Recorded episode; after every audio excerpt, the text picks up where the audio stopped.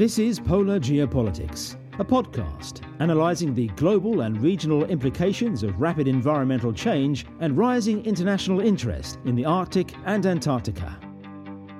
Hi, this is Eric Paglia in Stockholm, Sweden. Time now for episode 32 of the Polar Geopolitics podcast. And uh, if, uh, if you've been following this podcast for a while, since the beginning, perhaps, uh, you'll know that our very first guest, uh, way back, I guess it was about two and a half years ago, we started this podcast.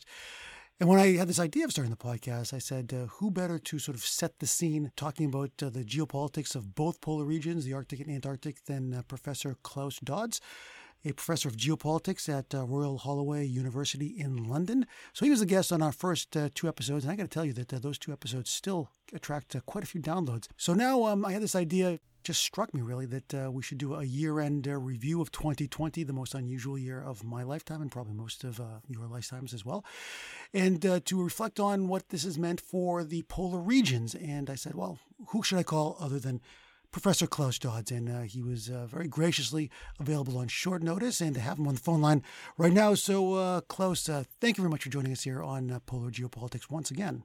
Thanks, Eric. It's a pleasure to be with you, and congratulations on the podcast as well. Yeah, I'm very happy with the way it's developed. We've had many great guests uh, over these couple of years, and uh, just uh, looking back on this 2020 uh, year, we're going to talk about both uh, the the Arctic and Antarctic and some trends that maybe. Uh, had started before this pandemic year and maybe were accelerated by this or kind of redirected we're going to think big picture, maybe talk about some particular issues as well. But uh, just looking back on some of the guests that I had over this past year and some of the, the themes of this podcast, perhaps you can reflect on those and others that, that, that, you think of that are that are some of the more important stories and, and trends of uh, 2020 and beyond. Um, the ones that I'm, that I'm thinking of in terms of what we've covered in this podcast this year would uh, be the rise of this this idea of great power competition between the U.S., China, and Russia in the Arctic. Part of that uh, story is this uh, this um, kind of engagement of the United States in Greenland. Another one uh, from a, a, guy that I think you've been working with close, uh, Alan Hemmings. We had an episode on this idea of, of governance being disrupted in uh, the Antarctic um, treaty system because of the pandemic and the lack of ability to meet in person, uh, and other, of course, uh, other issues, uh, maybe more local issues in terms of how the pandemic has uh, has affected uh, Arctic communities. So, Klaus, just what would you say are some of the big stories of 2020 that you think are going to have a lasting impact? Well, I think in terms of if we think about um, the pandemic and the sort of a sort of global context, it's really produced two different sort of, I suppose, reactions. On the one hand, as you'd expect with a pandemic, or at least hope, I suppose, um, we've seen some remarkable outpourings of local, regional, national, and global solidarities and mutual cooperation.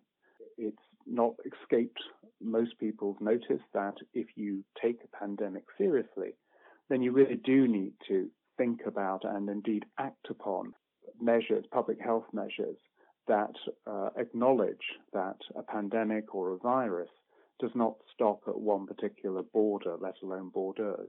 So we can point to, if you like, evidence of public health collaboration and cooperation.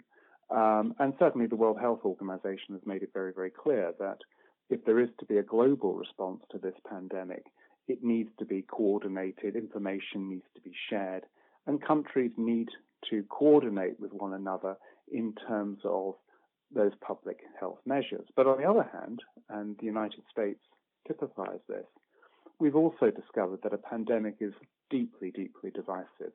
People disagree about severity, people disagree about responses, and of course, pandemics also have a habit of revealing inequalities um, and that can be uh, anywhere from, for example, mortality rates, but it can also be in terms of the impact that things like lockdowns and border closures have on particular communities, let alone countries.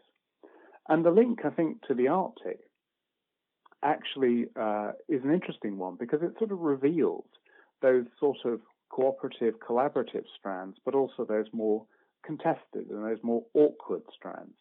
Um, so, for example, uh, one of the one of the uh, difficulties that Arctic communities have faced, particularly smaller, more isolated ones, is that uh, if if you impose, for example, a lockdown, or for example, you have an outbreak um, of uh, the, the virus, then it very quickly magnifies pre existing inequalities uh, and concerns, for example, about the health and the well being of those affected communities.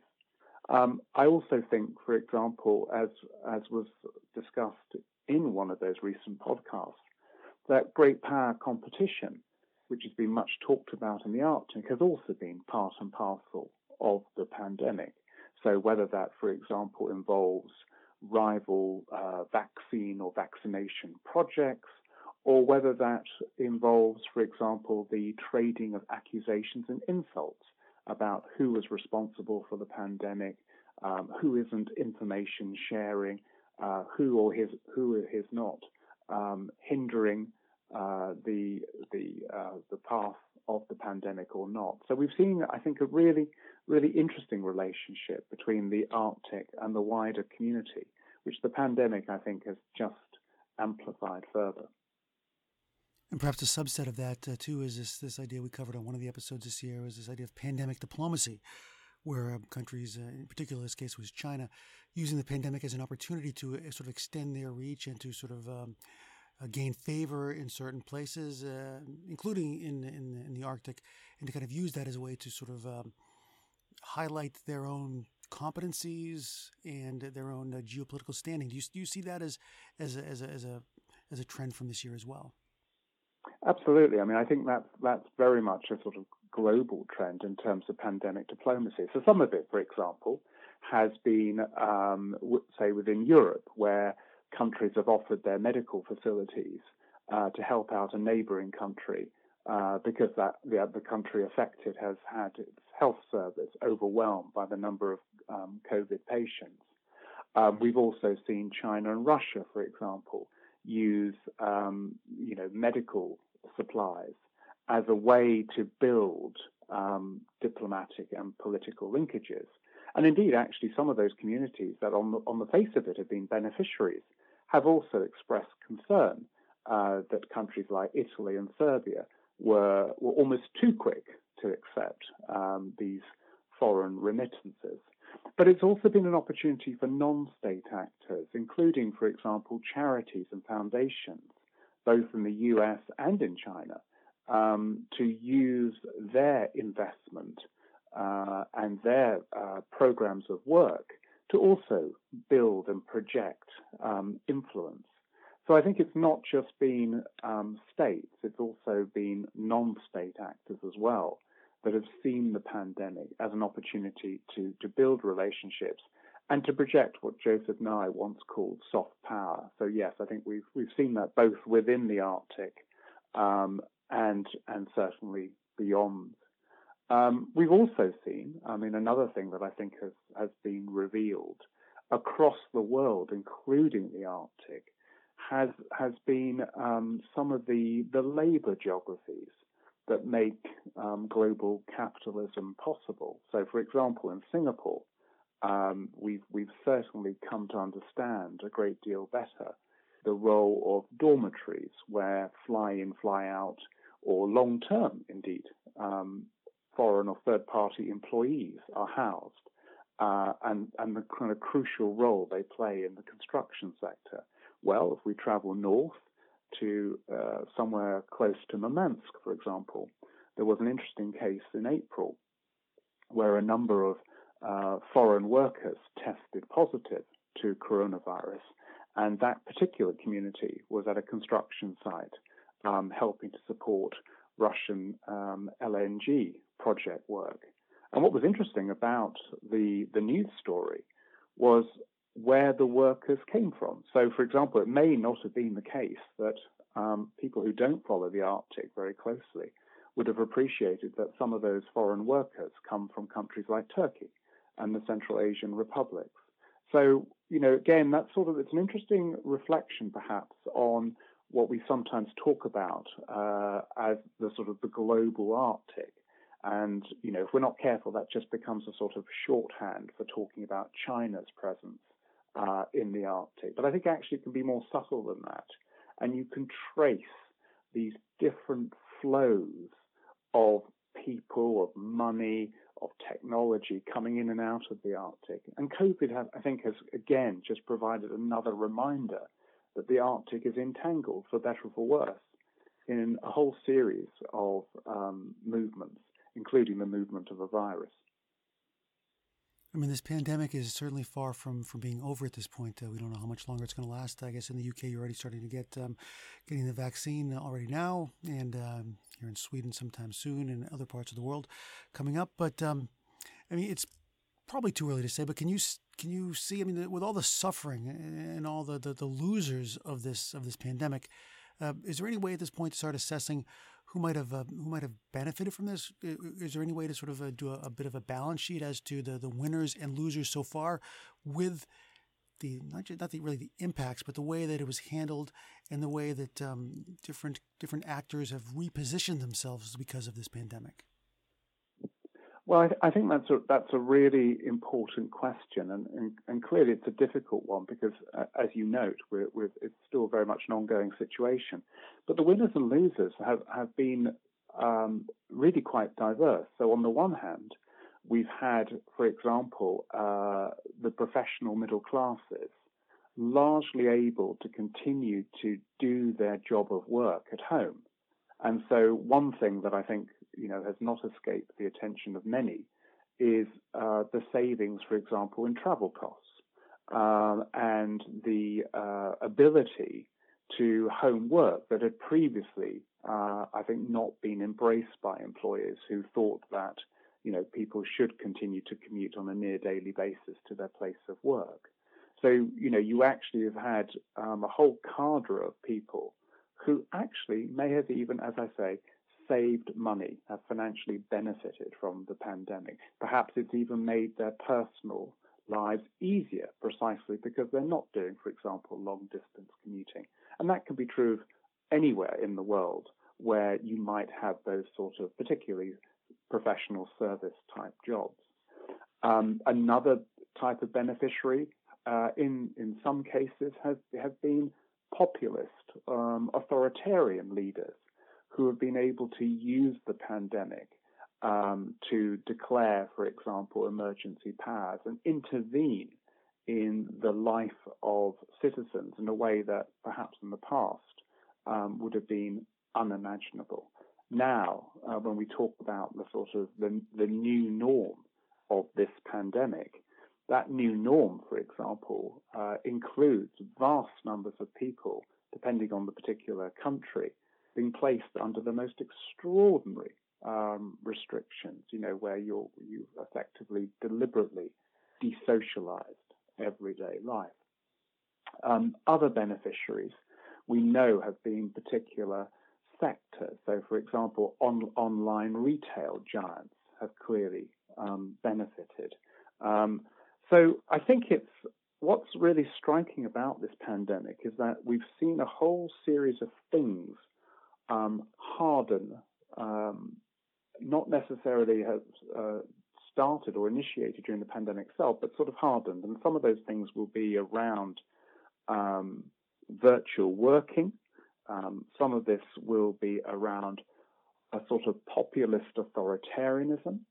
Um, some of this will also be um, around the hard hard wiring of inequality and indebtedness and even uh, deglobalization and a kind of uh, newfound focus and interest on supply chain resilience, which again will create um, new sets of winners and losers. I mean, one of the things that's often said, and this was a point made by the um, Canadian writer Naomi Klein, is that capitalism has an extraordinary uh, ability to find profit in the midst of disaster.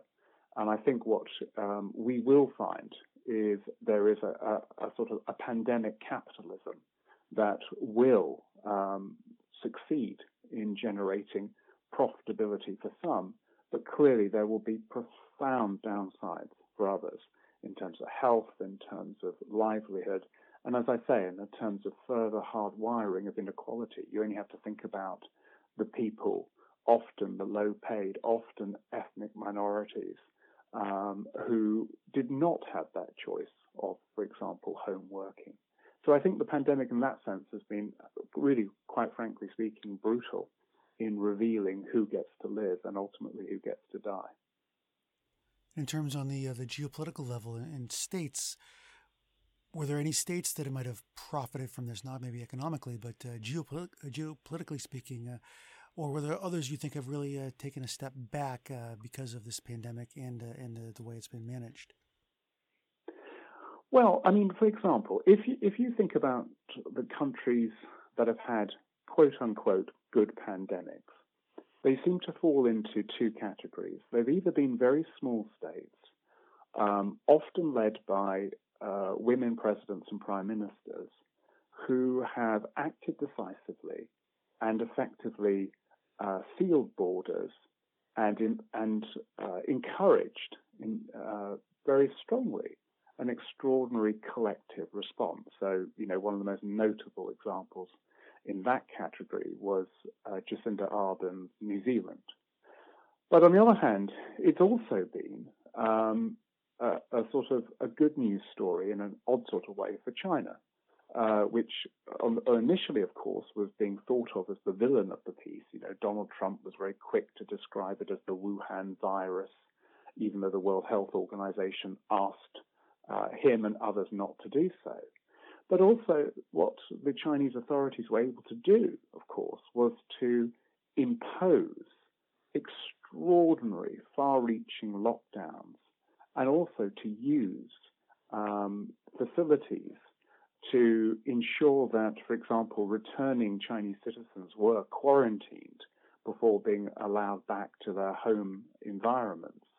And so, one of the questions that you might ask is if the world is going to continue to face more uh, viral infections that have, you know, every likelihood of, of being pandemic-like, and as we know, we also have intensifying climate change, then is one of the winners of this pandemic going to be authoritarianism? And is one of the losers of this pandemic going to be liberal democracy as currently conceived?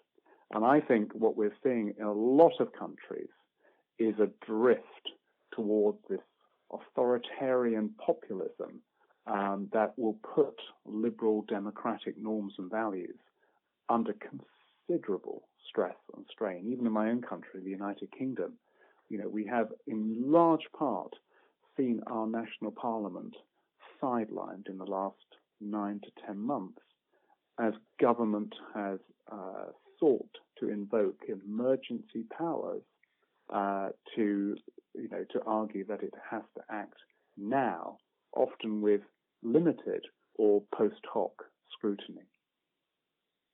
I think two and a half years ago, Klaus, when we first talked on, on this podcast, we were talking about the Arctic Council as being a, as being a beacon of, of sorts uh, for liberal democracy, and, and, you, and, you, were one of the ones that supported uh, a nomination for the uh, the Nobel Prize for the Arctic Council.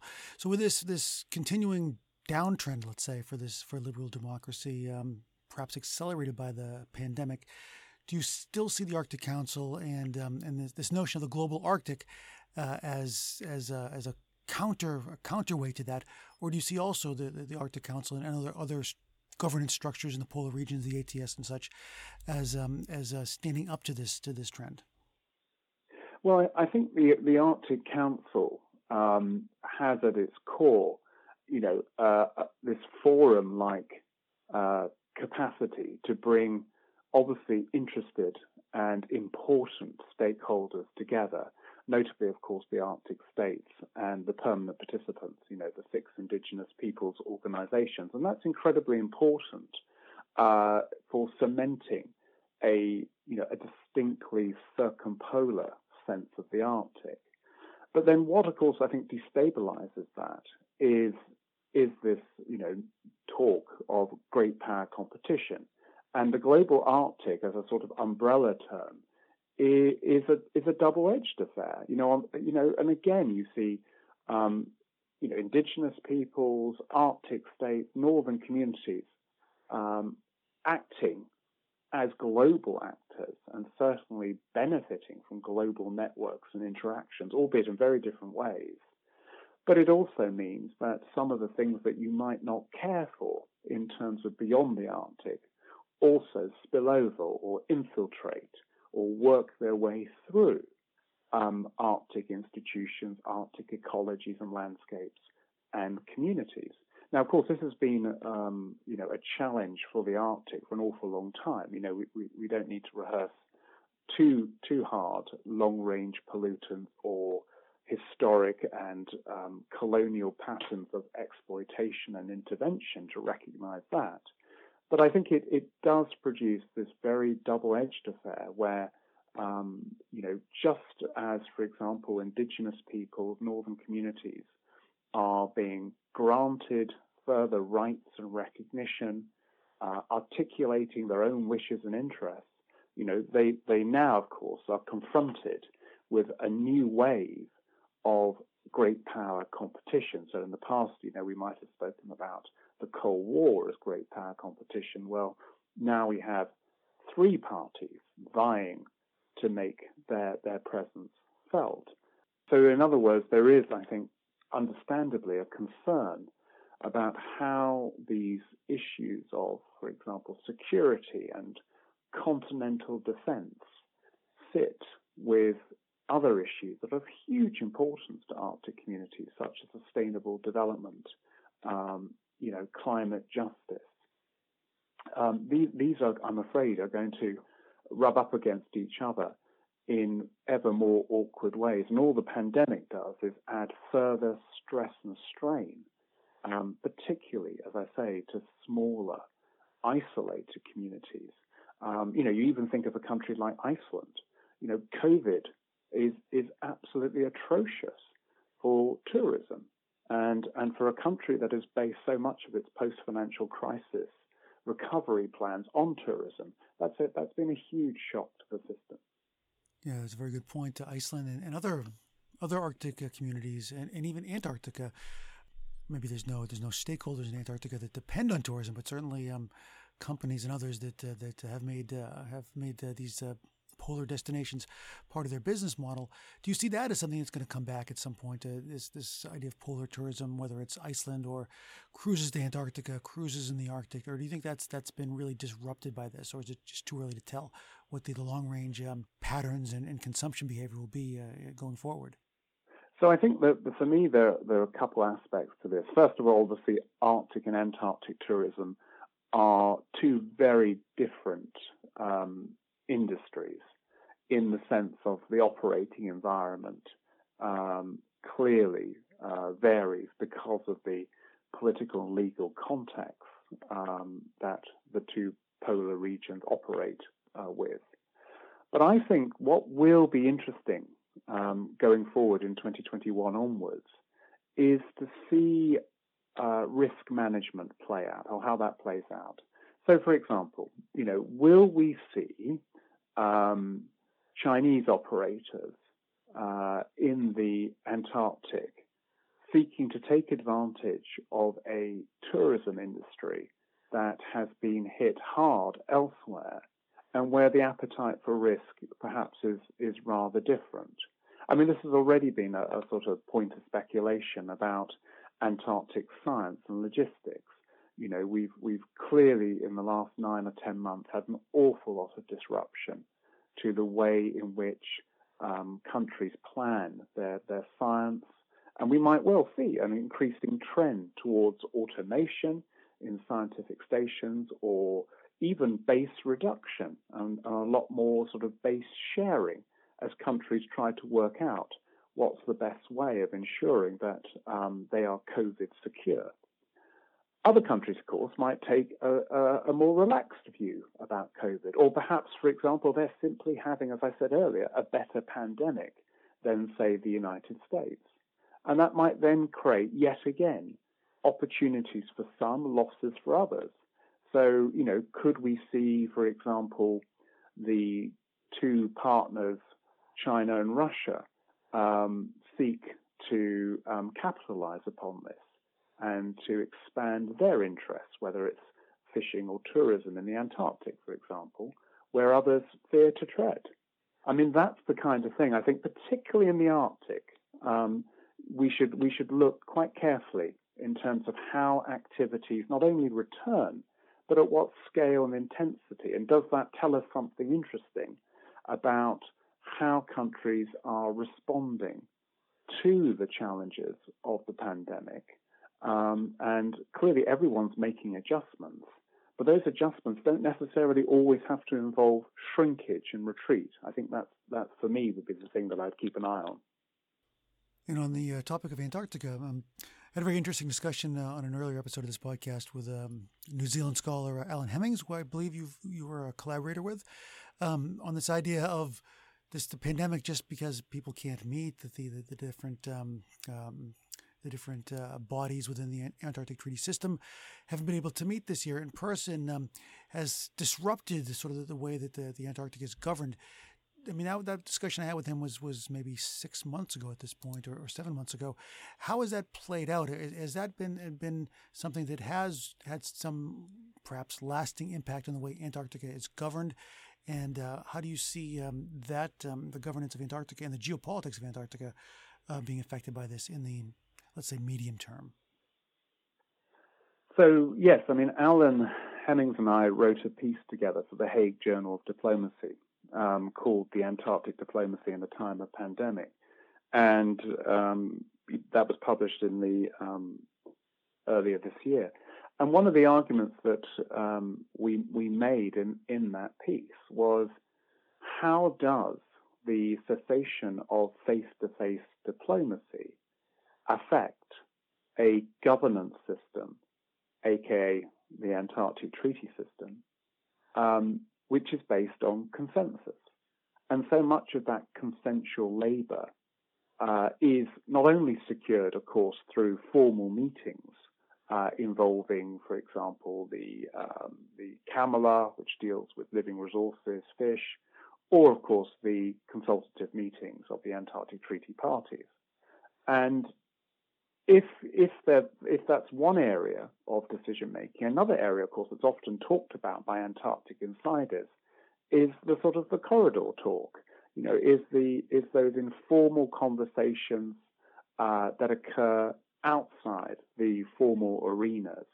Um, this is particularly noticeable, I think, in Hobart, uh, where every October uh, discussions are had around fishing and what kind of conservation measures are going to be imposed on various um, regions of the Southern Ocean.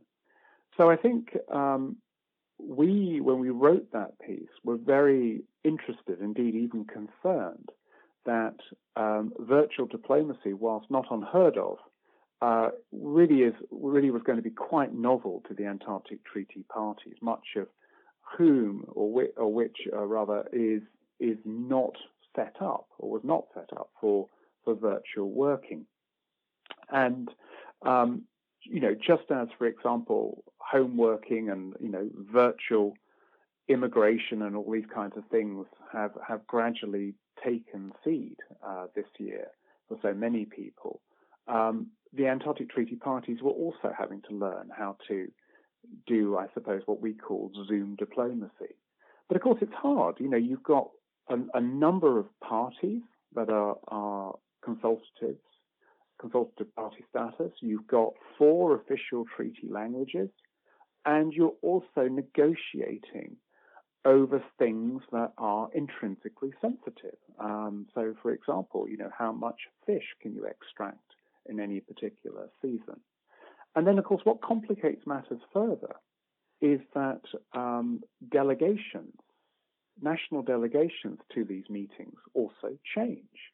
In some cases, of course, there's been tremendous continuity. So, one of the reasons why the United States, uh, the United Kingdom, Norway, Australia, New Zealand have been such a, a, a powerful grouping within the Antarctic Treaty System is because the officials um, involved in polar affairs have often been long standing. So they get to know each other, they form social as well as professional relationships. Now, if you're having to deal with countries where you have awkward relationships with, particularly China and Russia, and if those delegations are changing as well, or perhaps they're represented by people who are lawyers as opposed to, say, polar scientists, then the sort of the atmospherics um, become infinitely harder. And I think, you know, when you can't speak to somebody in person, as we know in everyday life, uh, particularly people we don't know well, um, then of course it becomes a great deal harder. So one of the arguments made uh, this autumn uh, was that you know the failure to secure agreement over additional marine protected areas in the Southern Ocean was made uh, all the more obvious, but precisely because these meetings were virtual and um, it was easier in some senses for parties who were not keen on the marine protected areas proposals to say no because they didn't have to look the other party in the eye, so to say, and to repeat um, that reticence to act. So I think it's it's you know it's something to watch very carefully about what happens uh, to these organizations that are grounded in consensus when face to face diplomacy is no longer an option. You mentioned the early concerns you had uh, when the, the, pandemic first struck about how it would disrupt, um, potentially disrupt um, this this intricate system of Antarctic governance. If you could speak um, in general, uh, Klaus, uh, perhaps to, to, kind of start rounding things off here in this discussion, very interesting discussion we're having here. Um, what concerns and or hopes do you have um, with this year 2020 thankfully almost uh, behind us and is there any ways that uh, we can perhaps maybe not we in particular but just the, the, the polar community uh, writ large can actively engage to shape the future um, in the wake of this pandemic and uh, and just sort of to add on to that question slightly um, would you say, and, and, it's probably too early to say, I'm almost certain it's too early to say, but do you see 2020 in, in a polar geopolitics context? Do you see this as potentially a watershed year that might change things substantially uh, for years ahead? Or do you see it more as an aberration that once we are all vaccinated and get back to normal, the polar geopolitics will continue to sort of move to the same rhythm they've been moving prior to 2020? So uh, let me, I, I, think, let me say one of the one of the one of the real positives about this pandemic. Um, they're, they're not many, but I think there are two I would draw attention to. First of all, I think we have had a terrible shock, but a shock we probably needed to have as a global community to make us realize that some of the things that we've had to give up um, for example, such as international travel, many people had, we probably needed to have these conversations in a far more urgent and consistent manner. I, I, you know, I absolutely feel for climate change scientists who have been warning and warning that the 2020s are absolutely pivotal um, in terms of making urgent and sustained transition um, away from the current um, consumption uh, patterns and uh, behaviors, uh, particularly the, the global elite are responsible for. So, in some senses, the pandemic has helped, I think, to focus attention on something even larger, which is about um, earthly sustainability and the extraordinary inequalities in terms of who is responsible, if you will, uh, for CO2 emissions. On a slightly more localized scale, I think one of the great outcomes of the pandemic um, has been an extraordinary flourishing of academic debate and exchange, albeit virtually. Um, and I think one of the things that virtual networking, virtual workshops, work, virtual seminars have done have uh, has been to bring into conversation groups of people who previously may not have had the opportunity to talk and work with one another. You know, in the past, for example, a number of us would have, you know, received invitations to go and travel somewhere, and that was, of course, an extraordinary privilege um, as much of that has, has now ceased, we've also seen far more involvement of scholars from all over the world coming together to talk about areas of mutual interest, including the polar region. So I think the polar community, and I hope others who are listening to this who are part of that polar academic community agree with me that um, we have seen, I think, some really excellent um, examples of, of sort of polar seminar series, networking, much of it involving early career researchers, which is exciting. And I think that's all to the good. Now, I think in terms of the things that um, we need to sort of see how they play out, um, virtual working, of course, has its um, has its virtues, if you will, in the sense of you can potentially bring people together uh, in a in a more responsive mode, and you know it is quite possible to imagine a, a model also where decision making might be quicker, might be more efficient than perhaps one where you know you have an awful lot of work involved in terms of preparing for face-to-face diplomacy and, and governance. The pandemic works, of course, in another way, which is that you know it's all very well saying, well, the pandemic is almost like a dress rehearsal for what we really need to do collectively in terms of tackling things like climate change. But there's another way of looking at it, which is the pandemic also is a watershed, but it's a watershed that is made more by great power competition than it is by climate change. So imagine a scenario, for example, where China and Russia in particular use the pandemic to insist that the Antarctic Treaty System is overhauled. Um, so scholars like Alan Hemmings, as we mentioned earlier, have warned that the Antarctic Treaty System is being hollowed out or, you know, is becoming sclerotic. Well, maybe China and Russia say, no, no, it's time for a change now, uh, and insists that actually all meetings should be done virtually, that there's no need for face-to-face meetings. There's no need to gather in a capital city for 14 days or 10 working days. Um, we can we can do things in a couple of days, and it can be a, a jolly sight quicker. Now that may not suit those who have labored over the last 60 years to create a very intimate, face to face consensual environment. So I think it's, it's probably true um, the world over that this turn to the virtual, for example, as a way of working or a way of living, which clearly predated the pandemic, doesn't necessarily produce better governance. It doesn't necessarily inculcate social justice or the uh, addressing of inequality. And I think we need to be very, very careful about how these often very delicate governance systems that operate in both the Arctic and the Antarctic um, respond in this sort of pandemic, let alone post pandemic era. So I'm not necessarily being optimistic. I'm certainly not necessarily assuming um, a pessimistic future. But we are going to see, I think, an intensification of interest and I think inevitably disagreement about how we respond to both the Arctic and the Antarctic. Well, the post-pandemic period that uh, that you referenced there at the end, let's hope that uh, comes sooner rather than later. But uh, Professor uh, Klaus Dodds, uh, really, thank you very much for joining us here during this uh, rather busy time right before Christmas. And I wish you and your family happy holidays. And um, thanks again for joining us here on Polar Geopolitics, revisiting some of the themes that we brought up even back two and a half years ago on the first and second episode of this podcast. And we, we truly hope to have you back on again at some point in the not too distant future. Thanks, Eric. I'm very grateful for the invitation and, and wishing everybody happy holidays.